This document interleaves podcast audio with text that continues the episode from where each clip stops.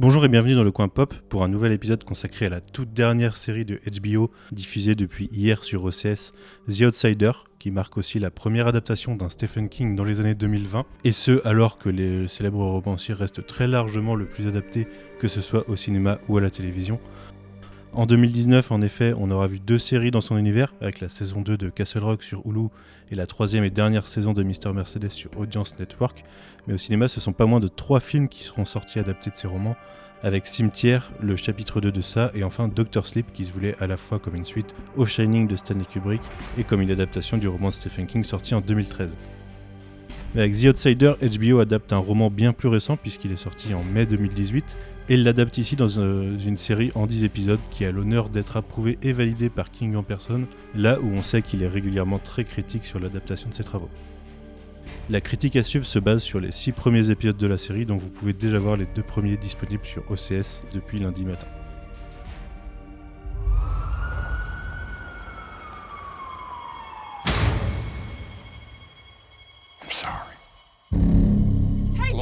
Lori, Terry, Lori, Terry, no, no, no. You need to go. What is he doing with him?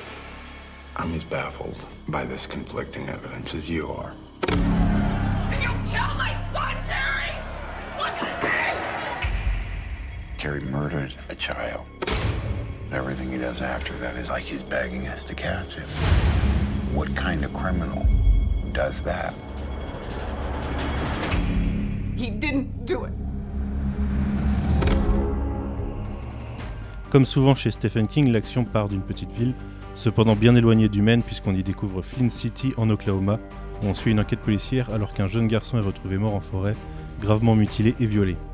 D'entrée de jeu, de nombreuses preuves, que ce soit des empreintes digitales, de l'ADN, des multiples témoins oculaires ou les nombreuses images de vidéosurveillance qui montrent son parcours suite au meurtre, accusent l'entraîneur de Ligue junior de baseball local, Terry Maitland, et dès les premières minutes de l'épisode pilote, on suit en parallèle la découverte du corps et des nombreuses preuves à charge par l'inspecteur Anderson et l'arrestation en plein match et devant de nombreux proches d'un Maitland ébahi par les accusations.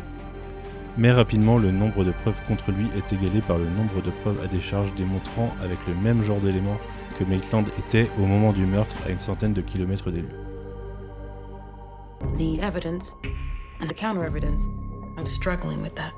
Where are you going with all this? Is that Terry Maitland? 70 miles away. The same day, the same time as Frankie Peterson was murdered. A human being cannot exist in two realities at the same time. I didn't kill that kid, Ralph.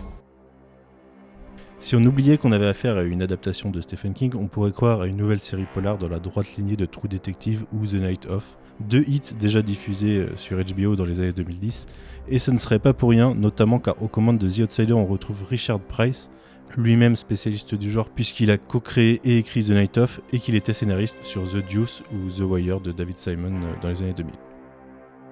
Devant et derrière la caméra, on retrouve Jason Bateman, l'acteur qui est plutôt connu pour la comédie, a fait ses preuves dans le genre avec Ozark sur Netflix, dont la saison 3 débutera d'ailleurs juste après la fin de The Outsider, et pour laquelle il a gagné un Emmy Award en tant que réalisateur. Ici, il interprète le suspect, Terry Maitland, et réalise les deux premiers épisodes avant de laisser la main à deux autres vétérans des séries avec Andrew Bernstein, qui aura réalisé quatre épisodes, également réalisateur sur Ozark mais aussi Jack Ryan ou Umbrella Academy, et Charlotte Brenström, qu'on a vu récemment sur The Witcher ou Counterpart. Au casting, la bonne surprise qui n'en est pas vraiment une, c'est Ben Mendelsohn qui obtient le rôle principal de l'inspecteur Ralph Anderson, ayant pour une fois le droit d'interpréter le bon rôle là où il est cantonné au rôle d'antagoniste d'habitude, on l'a vu dans Rogue One, dans Ready Player One ou même dans la série Bloodline de Netflix dans laquelle il avait un des premiers rôles dans les premières saisons. Si le personnage de Jason Bateman est au centre de l'intrigue et offre une excellente prestation, parfois terrifiante quand on le voit lors des témoignages à charge, c'est bien Ben Mendelsohn qui porte la série sur ses premiers épisodes en interprétant un inspecteur assez caractéristique des histoires de Stephen King, à savoir tout à fait normal mais torturé par une sombre histoire, ici la mort présente de son fils, euh, dans des circonstances euh, très éloignées de la mort du jeune garçon qu'on retrouve en début d'épisode mais qui l'ont fortement marqué, et qui se retrouve plongé dans une intrigue qui le dépasse. On le voit alterner entre une autorité naturelle et une facette beaucoup plus décontenancée quand il craque face à son passé ou à ses propres doutes, et dans une affaire qui dépasse ses compétences. When the facts are filled with coincidences, don't dismiss those coincidences. I have no tolerance for the unexplainable. Well then, sir, You'll have no tolerance for me. All she's asking is that we keep an open mind. You keep your mind open. I'm just gonna look for facts, evidence, dumb cop shit like that. Dès l'épisode 3, il est rejoint par Cynthia Erivo, qu'on a vu dans Widows, Saltan à l'hôtel El Royale, mais qui surtout vient tout juste d'être nommé aux Oscars pour son rôle dans Harriet, qui donne ici corps au personnage d'Olly Gibney, une enquêtrice privée qui vient en renfort sur l'affaire, et dont le nom ne sera pas inconnu des fans de Stephen King ou de ses adaptations, puisque Holly Gimley est un personnage introduit dans le premier tome et la première saison de la trilogie Bill Hodge, adaptée en Mister Mercedes à la télé, et qui devenait rapidement un rôle important en tant qu'enquêtrice.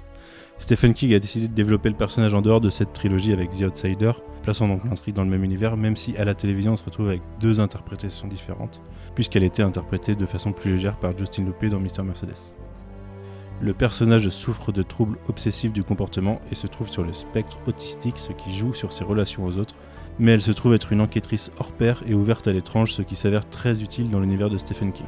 Car bien entendu, comme je le suggérais, on n'a pas affaire à une enquête classique, et la série prend le contre-pied de ce qu'a pu être la première saison de True Detective, disant longtemps un potentiel surnaturel sans jamais franchir le pas, en nous suggérant très rapidement dès le pilote la présence d'un ennemi non humain. Si Stephen King apprécie autant la série, c'est peut-être parce qu'elle réussit avec talent le difficile exercice de l'adaptation, en trouvant la parfaite balance entre ces deux mondes et entre ceux de Stephen King et Richard Price. Elle délaisse un peu, mais pas totalement, les aspects les plus quotidiens des romans de Stephen King qui aiment étudier la vie de tous les jours des gens et comment ils sont impactés par les événements graves ou étranges. Ici, on retrouvera les impacts sur la ville, sur la vie de la famille Maitland ou celle de la jeune victime, mais on se concentrera beaucoup sur l'enquête et le voyage d'Oli pour essayer de remonter la piste d'une entité démoniaque qui semble rapidement être un Pennywise encore plus dangereux. Et c'est dans la forme que la série trouve son équilibre, en reprenant la forme des polars ou thrillers qui ont bien marché ces dernières années, dans la lenteur, dans les scènes silencieuses, sombres, là où la musique est oppressante et qui pose un poids sur la psyché des personnages sans avoir à y forcer les mots ou l'exposition, le tout donnant une tension permanente à chaque épisode.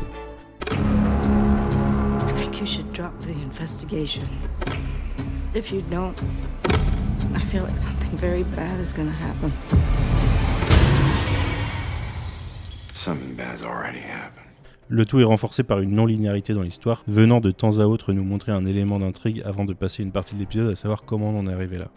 Cet équilibre entre les genres, on le retrouve dans les enjeux pour les personnages et la tension que ces enjeux entraînent. Pour la famille Maitland, ça va être de ne pas voir leur vie ruinée par des accusations potentiellement fausses.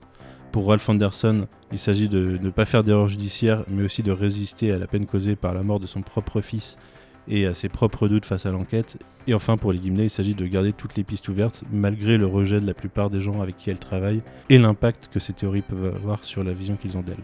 Et au milieu, on retrouve des personnages torturés ou malsains, assez caractéristiques de l'univers de Stephen King, partagés entre leur humanité et une incontrôlable attirance pour le côté obscur qui pourrait les faire basculer dans la folie ou l'horreur à tout moment. Tout cela et les seconds rôles tels que Mare Winningham en Ginny Anderson ou Julianne Nicholson en Marcy Maitland font de The Outsider une série passionnante et sous tension où le simple bruit d'une horloge ou la présence d'un homme à Woody dans une salle d'attente viennent mettre les nerfs des personnages et du spectateur à rude épreuve et où on s'attend à tout moment à ce que quelque chose de mal arrive. Le tout à condition d'accepter un rythme parfois un peu lent et qui peut être confusant pour quiconque voudrait des explications immédiates à ce qu'il voit l'écran. Comme il est de coutume, les screeners fournis en amont de la série pour critique nous laissent à un moment clé d'intrigue, on ne peut plus sous tension et on a hâte de retrouver la série pour en découvrir les quatre derniers épisodes et le dénouement et savoir ce qu'il adviendra de l'ensemble des personnages. If you can't get yourself to really believe, then you're a danger to everyone else. When I was a kid, I didn't believe in anything. Not God, not the devil. But now I believe there's something else out there. It's worse than I ever imagined.